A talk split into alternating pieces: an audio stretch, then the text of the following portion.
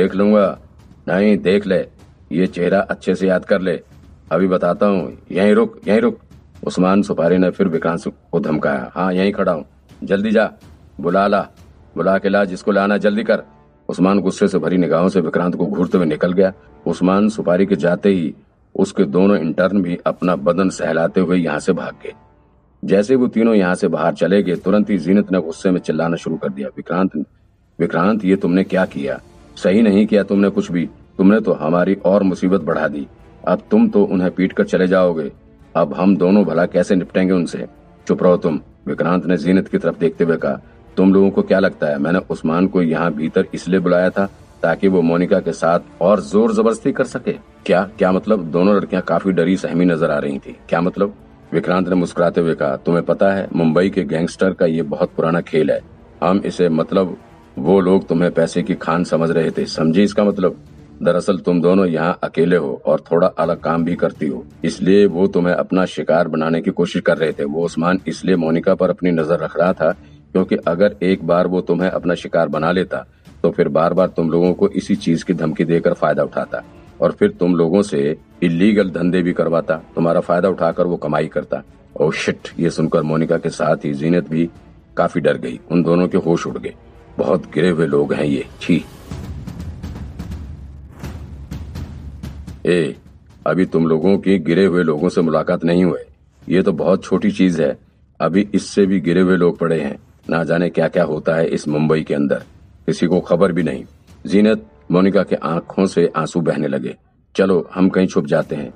कुछ दिन के लिए कहीं चले जाते हैं, वरना ये लोग हमें मार देंगे।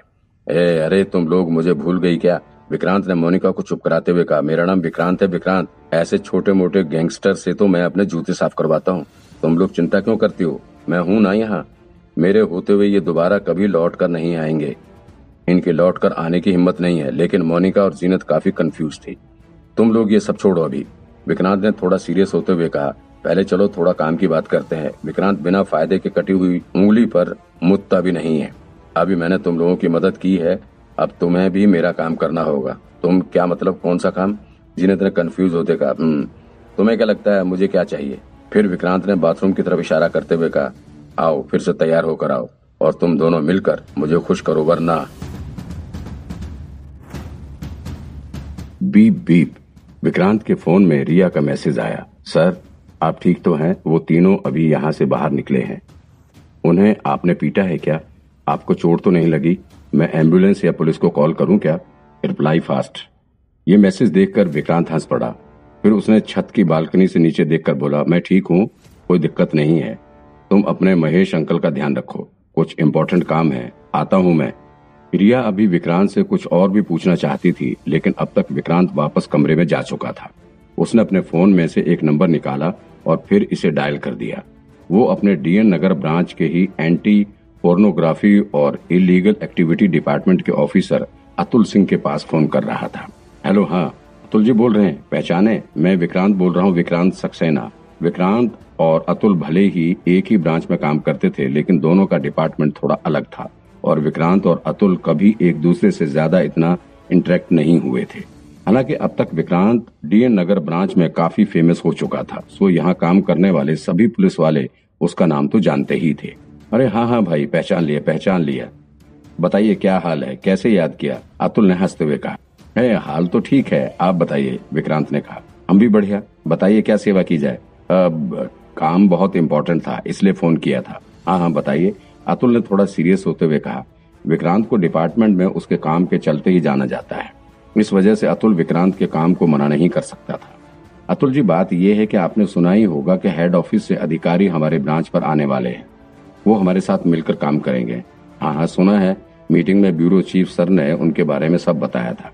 डिप्टी कमिश्नर सर और एसएसपी साहब साथ में आए थे। क्या हुआ? हाँ तो वो जो डिप्टी कमिश्नर साहब हैं, वो मुझे पर्सनली जानते हैं। पता नहीं आपको पता है कि नहीं, विक्रांत ने कहा। अरे हाँ हाँ पता है, सुना है मैंने।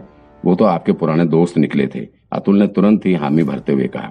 हाँ तो वही आज हम और कमिश्नर साहब साथ में लंच कर रहे थे। उन्होंने मुझे कुछ इन्फॉर्मेशन दी है। अब वो सब आपसे रिलेट इन्फॉर्मेशन थी, तब मैंने सोचा कि आपको बता दूँ, आप किसी से कहिएगा नहीं। अरे नहीं नहीं नहीं भाई, किसी से नहीं कहना है, आप बेफिक्र रहिए। क्या क्या इन्फॉर्मेशन दिया साहब ने? अतुल ने थोड़ा घबराते हुए कहा। अरे कुछ नहीं, यही बता रहे थे कि शहर में गैम्बलिंग चकला ड्रग्स का धंधा बहुत बढ़ गया है। और भी बहुत इलीगल काम हो रहा है। इसी वजह से उन्हें हमारे ब्रांच पर काम करने के लिए आना पड़ रहा है। रेड लाइट एरिया में भी काफ़ी गुंडागर्दी बढ़ गई है। अब ये सब क्राइम तो आप ही के अंडर में आता है। आप ही को देखना होता है ये सब। तो सोचा कि बता दूँ आपको, अब बड़े साहब आ रहे हैं तो फिर आप समझ ही लीजिए कि आकर क्या करेंगे। अतुल डर गया। बड़े अधिकारी के अपने डिपार्टमेंट में आने की बात सुनकर वो सन्न रह गया। भाई, हम इस एरिया में काम तो कर रहे हैं रेड लाइट एरिया में कुछ दिन पहले छापेमारी भी की थी। वहाँ कोई दिक्कत तो नहीं होनी चाहिए। ए, लग रहा है आपको कुछ पता नहीं है। विक्रांत ने फुल कॉन्फिडेंस के साथ कहा देखो अतुल भाई आप हमारे ही ब्रांच के हैं तो इसलिए आपसे कुछ छुपाना नहीं है। दरअसल ऊपर हेडक्वार्टर से मुझे खास इन्वेस्टिगेशन करने के लिए कहा गया था। तो मैंने अपना इन्वेस्टिगेशन किया तो मुझे न्यूज़ मिली है कि शहर में इन दिनों इलीगल प्रोस्टिट्यूशन ड्रग्स और स्मगलिंग का धंधा बहुत चरम पर चल रहा है। मेरे पास प्रॉपर सबूत है। मैं कोई हवा में बात नहीं कर रहा। मैं आपके पास पूरा एविडेंस भेज रहा हूँ। यकीन ना हो तो देख लीजिए।